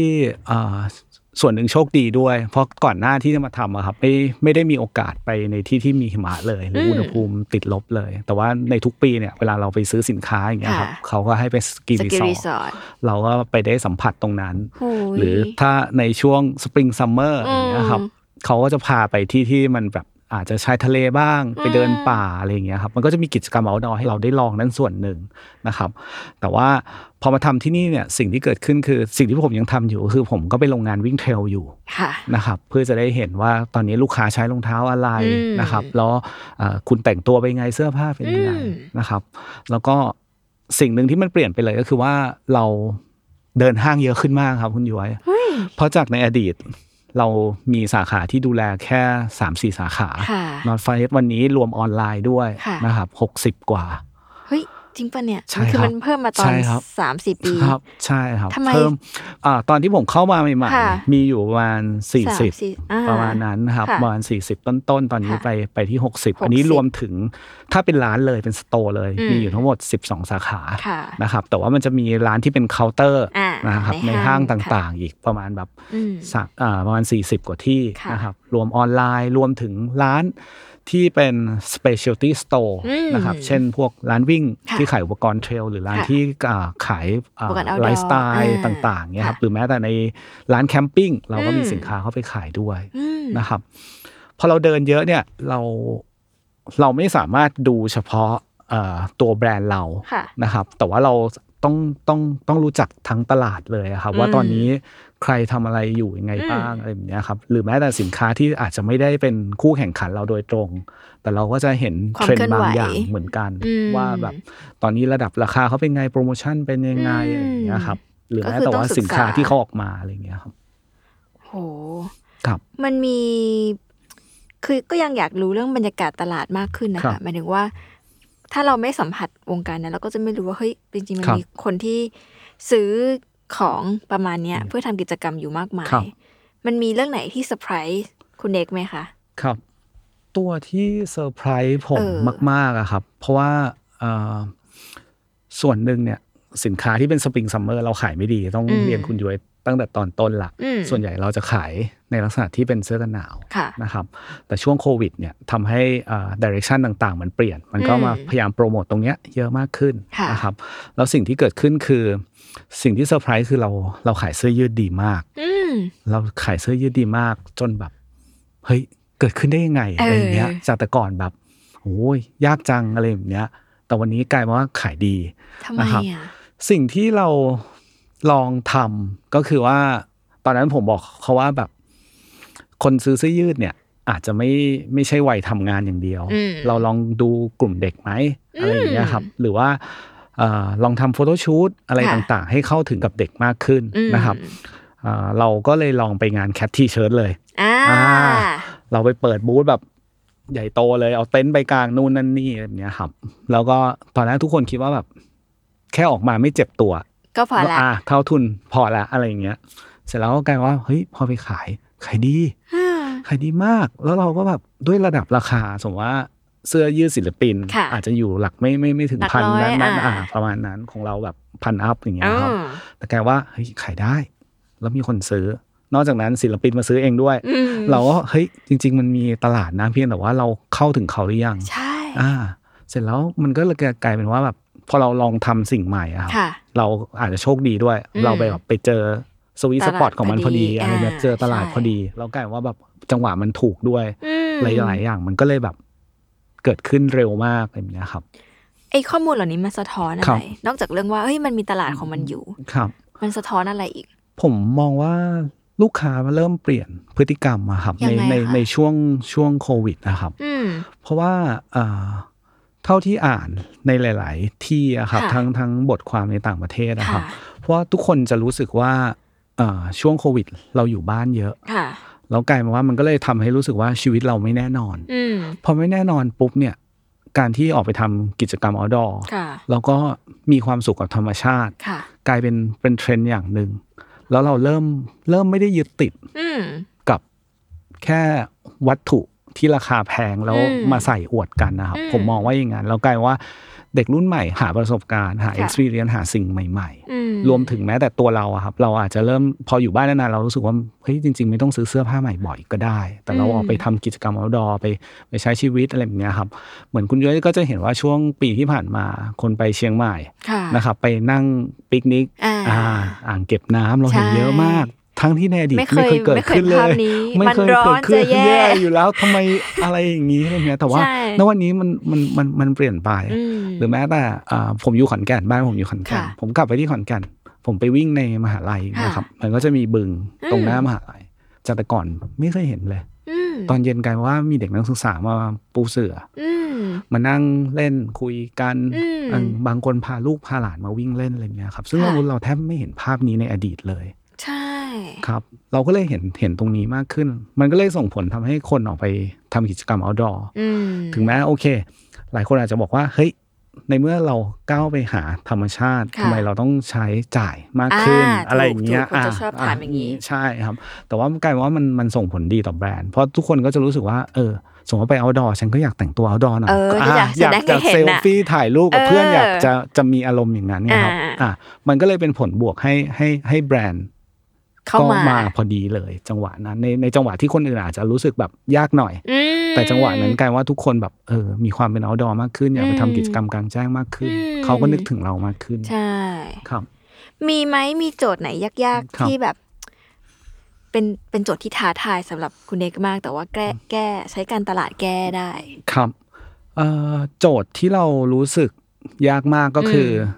ตัวนี้เหมือนกันครับ ตัว Spring Summer เออ ที่เป็นสินค้าช่วงฤดูร้อน เพราะ ค่ะ ฤดูร้อนคนแทบไม่คิดถึง North Face เลย อ่า นะครับแต่ว่าระหว่างทางเนี่ยส่วนหนึ่งเรื่องเรื่องแคมปิ้งที่มันเทรนด์มาในช่วงปี 2 ปีเนี่ย ค่ะ คือส่วนหนึ่ง มันก็ช่วย ช่วยครับ อืม แต่ว่าเอ่อสินค้าเขาก็เริ่มปรับให้เป็นไลฟ์สไตล์มากขึ้น อืม คุณย้อยจะเห็นพวกกระเป๋าชิ้นเล็ก ใช่ ๆ ราคาหลักพัน ใช่ อะไรอย่างเงี้ยครับ อ่า ที่เอ่อ ใช้ง่ายๆหน่อย ใช้ง่ายซื้อง่ายๆอะไรอย่างเงี้ยครับ อืม เก็บของได้หลากหลายแล้วก็ทน อืม แล้วเราก็เลยรู้สึกว่าเฮ้ยตัวนี้มันมันโอเคนะ ค่ะ แล้วก็ในอดีตอ่าภาพถ่ายต่างๆ คุณ อืม ย้อยจะนึกถึงนอตเฟสที่เป็นภาพในลักษณะเป็นเพอร์ฟอร์มานซ์คน เออ ปีนเขา คนปีนเขา นู่นนั่นนี่ หิมะอะไรอย่างงี้ าอาจจะเข้าถึงยากแล้ว จริง ก็ตัวรูปก็จะเป็นแบบต่างชาติ ค่ะ เป็นคนยุโรปอะไรอย่างเงี้ยครับ สิ่งที่มันปรับเปลี่ยนไปก็คือว่า เราบอกเขาว่าเราอยากทำโฟโต้ชูตเพราะเรารู้สึกว่าผู้หญิงส่วนใหญ่ อืม อ่ะซื้อสินค้าจากการเห็นภาพ ถูก แล้วก็ ค่ะ ก็นึกภาพว่าเฮ้ยถ้าฉันแต่งอย่างนี้ต้องเป็นอย่างนี้แน่เลย อ่า อ่าเสร็จแล้วปุ๊บ เราก็เริ่มทำโฟโต้ชูตออกมา อืม แล้วเราก็เลือกอาตัวในายแบบทางแบบที่มีอายุน้อยลงไปอีก ค่ะ เป็นวัยรุ่นมากขึ้น อืม อะไรอย่างเงี้ยครับ แล้วก็สไตล์ก็เข้าถึงง่าย อืม ภาพถ่ายมันมันดูแบบไลฟ์ลี่มากขึ้น อืม มากกว่าที่แบบคุณจะใช้ในลักษณะแบบจริงจังอย่างเดียว อืม เสร็จแล้วกลายว่าทำให้เราขายดีมากๆจริง ๆ เลย ว้าว อืมจากที่ไม่เคยทำซึ่ง อืม ซึ่งสำหรับแบรนด์อื่น ผมว่า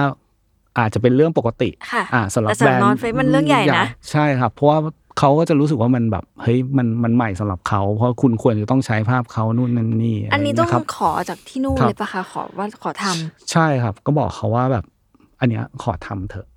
อืมเพราะเพราะมันค่อนข้างตอบโจทย์กับอ่า local customer อ่า ก็บอกเขาไปอย่างนั้นเพราะว่าแบบ พฤติกรรมขกำอง ของลูก คนใน ค้า ประเทศ เคลมมั เนาะ นเป็นอย่างนั้นนะอะไรอย่างเงี้ย อืม คุณจะแบบยึดอย่างนี้อย่างเดียว ก็ไม่ได้ เพราะเราไปเที่ยวต่างประเทศไม่ได้นะ ค่ะ คุณจะมาแบบหิมะตลอดเวลาก็ก็ บ้าน ยา เมื ก อง สล้อเหมือนกัน จริงค่ะ อ่า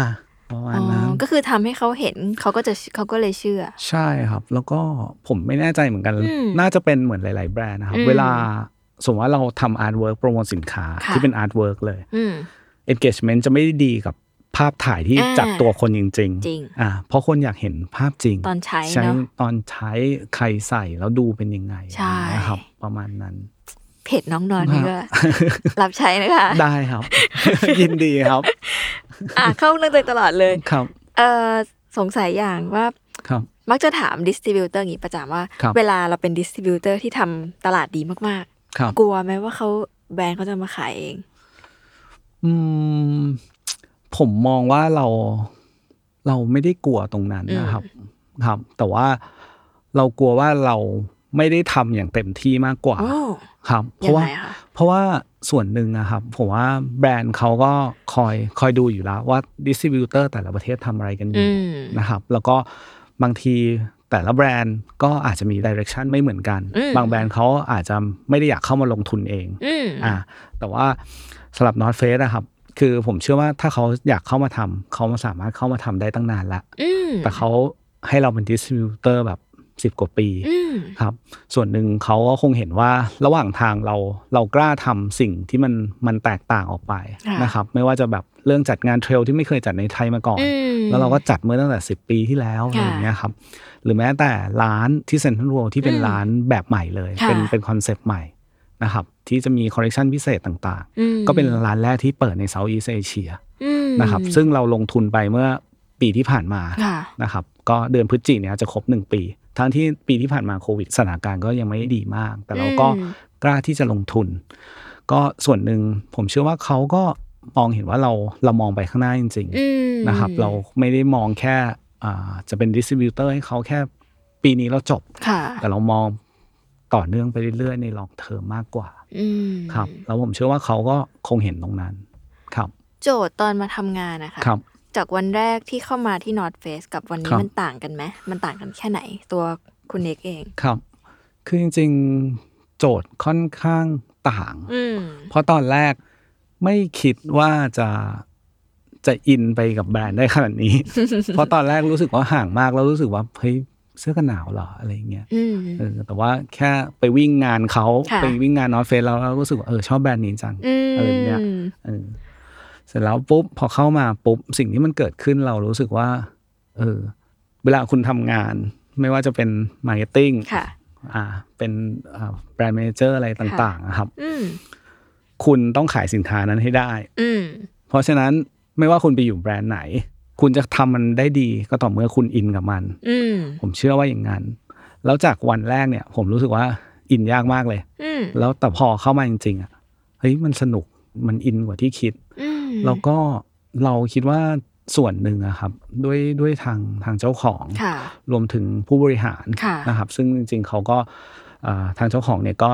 50 กว่าแล้วนะครับ แต่ว่าเรารู้สึกว่าเวลาประชุมกับเขาอะครับ เราเหมือนประชุมกับคนที่อายุน้อยลงทุกปีอะครับ ทำไมอ่ะ เขาวัยรุ่นมากครับ น่าสนใจ เขา อืม เขาวัยรุ่นมากแล้วแบบ อืม ผมก็ไม่ อืม ด้วยอาจจะส่วนหนึ่งเขาไปไปอยู่ต่างประเทศด้วย ค่ะ แล้วเขาเขาอ่านหนังสือเยอะแล้วเขาผมว่าเขาเปิดใจอะครับ อ่ เขาเปิดใจกับ เออเขาไม่ได้บอกว่าแบบเฮ้ยต้องทำอันนั้นอันนี้ ค่ะ แต่เขาฟังนะครับ แล้วเรามีเหตุผลเขาค่อนข้างเฮ้ยถ้ามีเหตุผลซัพพอร์ต อืม ทุกอย่างมันโอเค อืม คุณทำเลย แล้วผลเป็นยังไงค่อยมาว่ากัน ซึ่งมันก็เลยทำให้เรารู้สึกว่าเจเนอเรชันแกรในบริษัทอะครับ อืม มันมันไม่มี มันไม่มีครับ แล้วมันก็เลยทำงานได้ง่ายขึ้น อืม แล้วเราก็เลยอินไปกับงานได้เร็วขึ้นอย่างเงี้ยครับ จากตอนแรกก็รู้สึกว่าแบบ อืมเข้ามาจริง ๆ จะแบบยากหรือเปล่าอะไรอย่างเงี้ยครับ โจทย์วันนี้ในการ ครับ ทำงานคืออะไร ของคุณของคุณเอก ครับ โจทย์วันนี้ในการทำงาน ผมว่าเรามองว่าเราจะโตไปยังไงต่อได้บ้าง อืม หลังจากนี้ไป อืม นะครับ เพราะว่าคุณย้วยก็จะรู้ว่าในเมื่อเราเป็นดิสติบิวเตอร์ ค่ะ นำสินค้าเข้าเนี่ย อย่างวันเนี้ยเราก็เจอเรื่องของค่าเงินบาท อ่า ต้นทุน ถูก เราสูงขึ้นในหลาย ๆ เรื่องมาก จริงค่ะ นะครับ เพราะฉะนั้นเนี่ยการการจัดการมันก็จะเริ่มยากขึ้น ค่ะ แล้วคราวเนี้ยความไม่แน่นอนมันกลายเป็นว่าแบบมันมันเปลี่ยนได้ทุกสัปดาห์ อืม มันจะไม่เหมือนแบบเราวางวางแผนไว้ว่า ค่ะ แบบเออสองปีสามปีข้างหน้าจะเป็นยังไง อืม แต่กลายว่าแผนตอนเนี้ยเราดูมาร์เก็ตติ้งเนี่ยเราดูรายสัปดาห์เลยด้วย ค่ะ ซ้ำไปนะครับ หรือแผนเราดูเดือนต่อเดือนไปเลยด้วยซ้ำไป อืม เพราะฉะนั้นมันจะกลายเป็นช็อตเทอมมากยิ่งขึ้น ค่ะ นะครับแล้วก็แก้ไขสถานการณ์ตามที่มันมันเกิดขึ้น อืม ในลักษณะนั้นมากกว่า การทำงานมันมันมีลองเทอมก็จริง อืม แต่ว่าตัวระยะสั้นเนี่ย ก็ต้องไม่ละเลยเนาะ ใช่ครับกลายว่าระยะสั้นกลายว่ามันเปลี่ยนบ่อยด้วยซ้ำไป อืม นะครับ ถ้ายิ่งตอนนี้คนกลับไปเดินทางได้ ครับ อีกนี่ก็ห่วงไหมคะ เรื่องเขาไปซื้อในต่างประเทศ คือณตอนนี้สมมติว่าผมว่าลูกค้าตอนเนี้ยครับเขาจะเทียบราคาก่อน อ่า อ่าผมว่าคุณย้อยเป็นแน่นอน ใช่ สมมติว่าฉันจะไปซื้อหน้าร้านเฮ้ยมีโปรโมชั่น ใช่ใช่ อ่ะในออนไล หา น์ คู ไหม ปองหา อ่า คูปองกัน เทียบก่อนถ้าถ้าซื้อจากต่างประเทศ อะไร อ่า เออ ส่ง เท่าไหร่ มาเท่าไหร่อะไรอย่เย ภาษี ครับ ยังไงอีก อ่า อ่า สิ่งที่มันเกิดขึ้นคือด้วยความที่พอค่าเงินบาทมันขึ้นนะครับ ค่ะ สมมติว่าถ้าเกิดคุณไปซื้อจากอเมริกา ค่ะ ณคูณ38 บาทนะอ่า จริง อ่า ก็ยังไม่รวมภาษีกับค่าส่งนะ ใช่ อ่า ใช่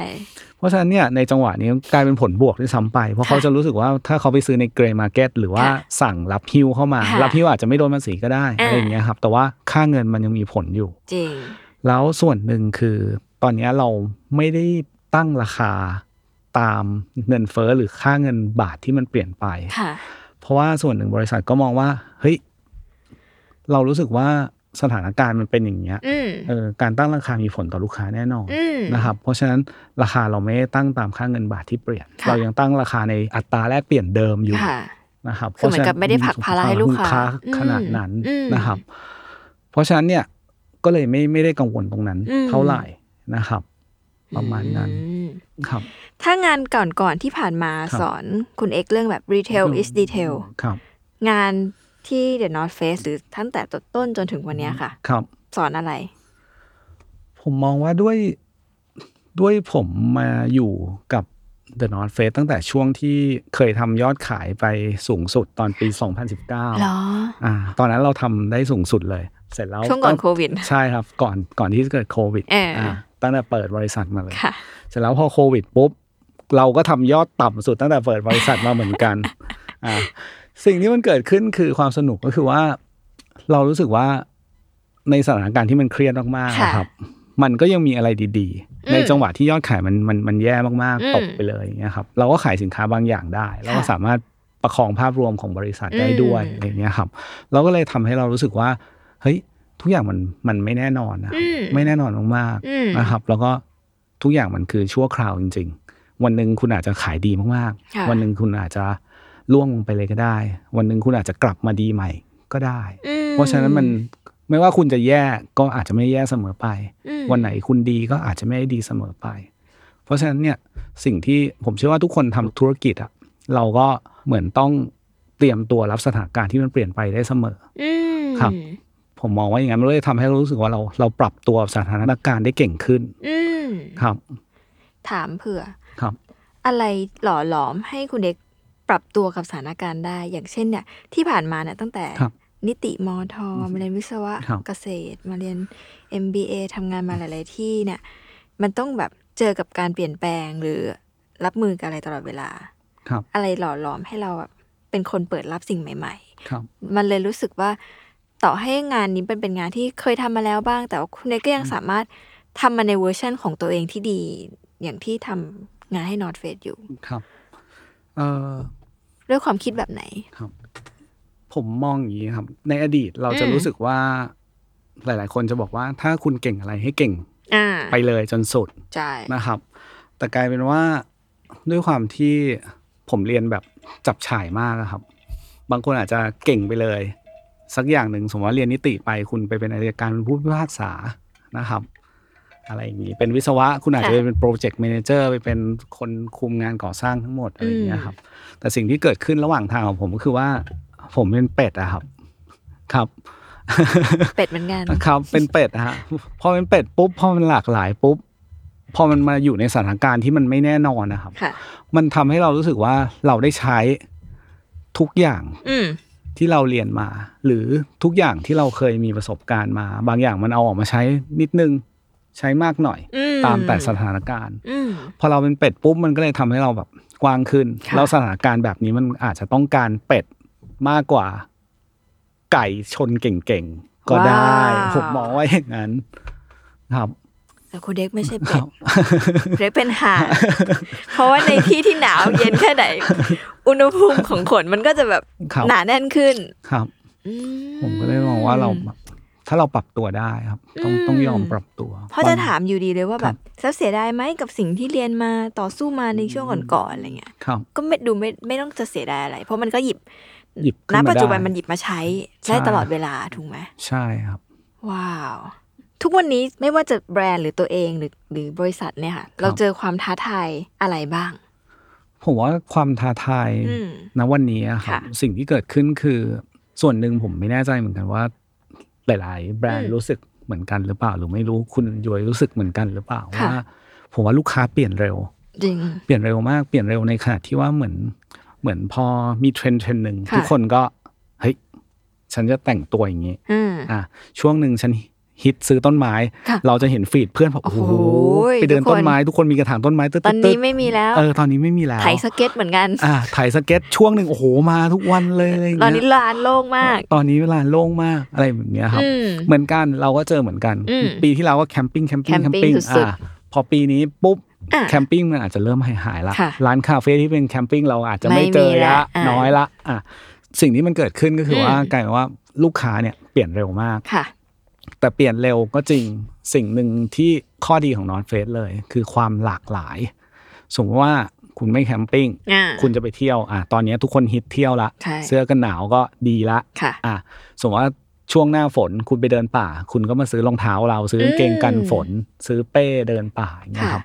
พอนอนเฟสมันมีความหลากหลาย อืม ครับแล้วมันตอบได้ตอบโจทย์ได้ในหลาย ๆ ฤดูนะครับ สิ่งที่เกิดขึ้นเนี่ยมันก็เลยช่วยให้เราสนุกกับการทำแบรนด์เดอะนอตเฟสในแต่ละซีซั่นด้วยนะครับ อ่า ถึงแม้ลูกค้าจะเปลี่ยนบ่อยมาก แต่เราก็มีหลาย งัดมา ๆ มางัดขึ้นมาได้ เช่น อืม โอ้ยฝนตกอ่ะ มาร์เก็ตติ้งโปรโมทแจ็คเก็ตกันฝนไป อ่า หนาวแล้วหนาวแล้วเร็วซื้อกันหนาวซื้อกันหนาวมา เอออะ คิดเดินป่าแล้วเอารองเท้าออกมา อ่ะ สุดยอด หน้าร้อนอีกแล้วเสื้อยืดมา อะไรอย่างเงี้ยครับ อืม เป็นในลักษณะนั้นไป มันก็ โอ้ ครับ ไม่ค่อยคุยกับใครที่รู้สึกว่าตัวเอง ครับ ได้ทำงานแล้วสนุกกับงานขนาดเนี้ย ครับ บางคนจะแบบว่าด้วยสถานการณ์เนอะเออเราก็ทำอะไรไม่ได้เราก็ ครั ทำ บ ไม่ไปแต่อันนี้คือแบบ ครับ ยังสนุกกับมันอยู่ตลอดเวลา ครับ อืมทุกเช้าทุกวันนี้ ครับ ตื่นมาด้วยความเชื่อแบบไหนคะ ความเชื่อแบบไหนอะครับ อืม ผม ผมว่าด้วยด้วยสถานการณ์ที่มันผ่านมา อืม ทำให้เรารู้สึกว่าทุกอย่างมันมันมันไม่แน่นอนแน่นอนอยู่แล้ว เพ อื ราะ ม ฉะนั้นแบบเฮ้ยคุณตื่นมาด้วยความสุขดีกว่า อ่า เจอปัญหาอะไรก็ตามแต่ ค่ะ ผมพยายามพูดกับตัวเองเสมอว่า อย่ามองที่ปัญหา อืม แต่เรามองที่เป้าหมายดีกว่า อืม ครับ ถ้าเรามองเป้าหมายปุ๊บเนี่ย ระหว่างทางไม่ว่าคุณจะเจอปัญหาไงเนี่ย มันจะเป็นเรื่องเล็กน้อยไปเลย อืม เหมือนเวลาเราไปวิ่งเทรลเหมือนกัน ค่ะ พอเราเจอเขาลูกใหญ่ๆเงี้ยครับ เราอดทนนิดนึง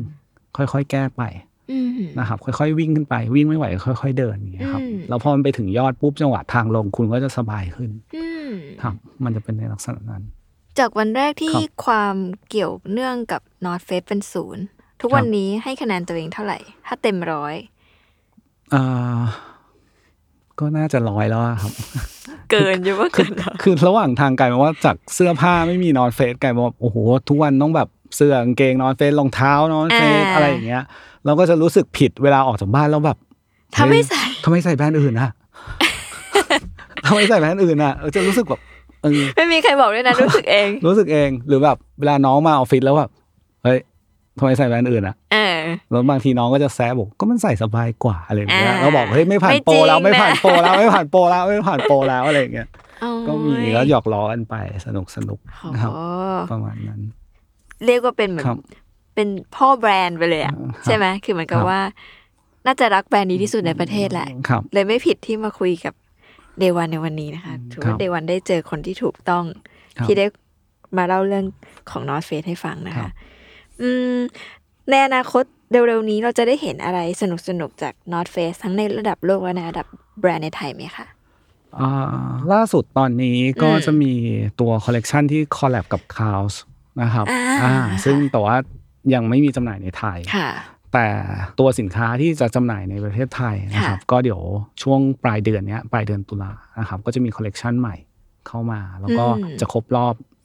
30 ปี นับซี่แจ็คเก็ตตัวที่เป็นโอเวอร์ไซส์ครับ ค่ะ ที่เป็นพัฟฟี่หน่อย ค่ะ ครับจะครบรอบ 30 ปี แล้วก็จะมีคอลเลกชันพิเศษมาวางจำหน่าย ว้าว ครับรวมถึงก็จะมีตัวของ Urban Exploration ะ นะครับถ้าคุณย้อยไปเซ็นทรัลเวิลด์คุณย้อยจะเห็นแบบเสื้อผ้าที่เป็นแฟชั่นมาก โอ้ ขึ้น ยชอบมาก ซึ่งตัวเนี้ยเนี่ยหลายคนอาจจะแบบ เฮ้ย พอไปดูราคาทำไมราคาสูงกว่าตัวปกติทั่วไป อ่า อะไรอย่างเงี้ยครับ เพราะว่าตัวเนี้ยมันจะทำร่วมกับดีไซเนอร์ อืม แล้วผลิตออกมาจำนวนจำกัด คุณตำแบบ ใช่ครับเราก็ร่วมกับดีไซเนอร์ 3 คน ค่ะ นะครับก็ยกตัวอย่างอย่างตัวคาซุกิอย่างเงี้ยครับ ค่ะ คุราอิชิที่ทุกคนน่าจะรู้จักกันดี เพ คือ ราะเขา ใคร เขา คือใครเล่าให้ฟั เขา ง คาซุ กิคุราอิชิเขาทำสตรีทแบนด์ที่ อ่า ที่ญี่ปุ่นแล้วเขาก็ดังมาก ค่ะ อ่าแล้วเสร็จแล้วก็นอ f เฟ e ก็เลยร่วมงานกับเขา ก็จะเห็น อืม แจ็คเก็ตที่อ่าแจ็คเก็ตของเขาใช้ชื่อคอลเลกชันยูทิลิตี้ อืม คุณย้อยจะเห็นแบบแจ็คเก็ตกันฝน แต่มันดูสตรีทแฟชั่นมากแล้วแบบ เฮ้ย กระเป๋าแบบเต็มไปหมดมีหมวกเพิ่มมีแบบเล็กๆ น้อยๆดีเทลอะไรอย่างเงี้ยครับ อุ้ย ไปดูได้ ไปดูได้ ไปดูได้อ่า ใช่ ไปดู ครับ ได้ แล้วก็มีร่วมงานกับดีไซเนอร์ผู้หญิงบ้างเนี่ยครับ ก็จะเห็นชุดเดรส อ่า อะไรอย่างเงี้ย ชุดเดรส ครับ แล้วมัน อยากได้ รู้สึกว่า บ้าง เฮ้ยมันต่างจากนอตเฟสปก เอ ติ อ ไปเลย มันมีดีทงดีเทลที่ ใช่ แบบว่า ครับ ชอบอ่ะอืม แล้วก็ส่วนหนึ่ง อีก ผ ค ม น ผมอยากให้ให้ไปลองใส่ อืม เพราะคัตติ้งแบบจริง ๆ ไม่เชื่อหรอก ต้องลอง คัตตี้ดีจริงผมก็แบบ เออ แต่ว่าพอไปใส่แล้วแบบเฮ้ย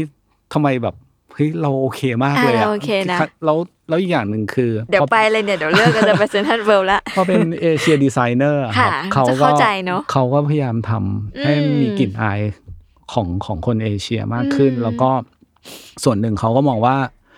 เอ่อพยายามทำเสื้อผ้าที่แบบไม่ได้เฉพาะกันหนาวกันฝน แต่คุณสามารถใส่ไปทำงานได้ ก็จะเห็นแบบเอ่อเสื้อสูท ค่ะ แต่ว่ากันฝนได้ด้วยอะไรเงี้ เฮ้ย ยก็มี ก็เดี๋ยวเนี่ย สัปดาห์หน้าจะได้เห็นด้วย อ่า อ่า อยากให้ไปลองครับ ก็ไปติดตามกัน ตอนนี้ ใช่ครับ มีสาขาอยู่มากมายก็ ใช่ค ตา รั ม บ ที่แจ้งหรือว่าเข้าไป ครั ติ บ ดตามที่ไหนได้อีกคะ อ่าใน Facebook The อืม North Face Thailand ค่ะ นะครับ แล้วก็ Instagram ก็สามารถเข้าไปติดตามได้นะครับ The North Face Thailand อืม ครับ โอเค ก็ฝากไปด้วยครับ ได้เลยค่ะ และนี่ก็คือ Day 1 ของ The North Face นะคะ ที่เริ่มต้นจากร้านขายอุปกรณ์เดินป่าเล็กๆ เนอะสู่แบรนด์เสื้อผ้าและอุปกรณ์สำหรับกิจกรรมกลางแจ้ง ที่คนทั้งโลกหลงรักนะคะ แล้วก็รวมถึงการทำตลาดในประเทศไทยด้วยซึ่งสนุกและมหัศจรรย์มากนะคะ กับแบรนด์แมเนเจอร์คนนี้ ครับ ดีใจและยินดีมากๆเลยที่ได้พูดคุยกันนะคะ แล้วก็กลับมาพบกับ Day One Podcast ได้ใหม่นะคะ ในวันศุกร์หน้าที่ Capital Listen และ Salmon Podcast สำหรับวันนี้ สวัสดีค่ะ สวัสดีครับ